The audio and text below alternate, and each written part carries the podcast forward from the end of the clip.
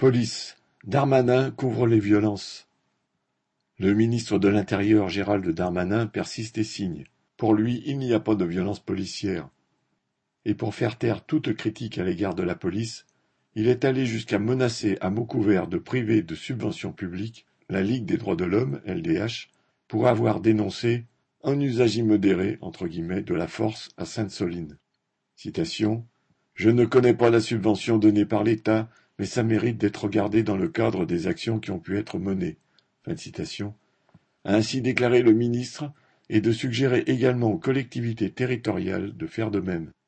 Après l'ultra-gauche et les factieux, même la paisible Ligue des droits de l'homme ne trouve pas grâce aux yeux du ministre de l'Intérieur.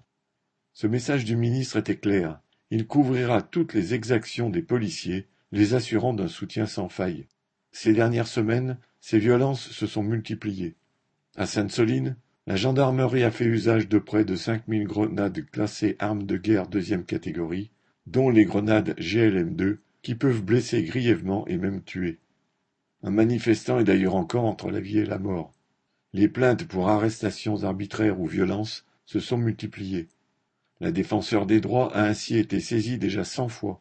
Cela va du SDF qui a été roué de coups, au jeune sur lequel un motard de la brave M a roulé, en passant par les violences de Sainte-Soline. S'en prendre à ceux qui dénoncent ces violences revient à donner un chèque en blanc aux policiers. Cette violence et les arrestations arbitraires ne sont pas des bavures individuelles. Elles sont le résultat d'une politique qui cherche à intimider les manifestants.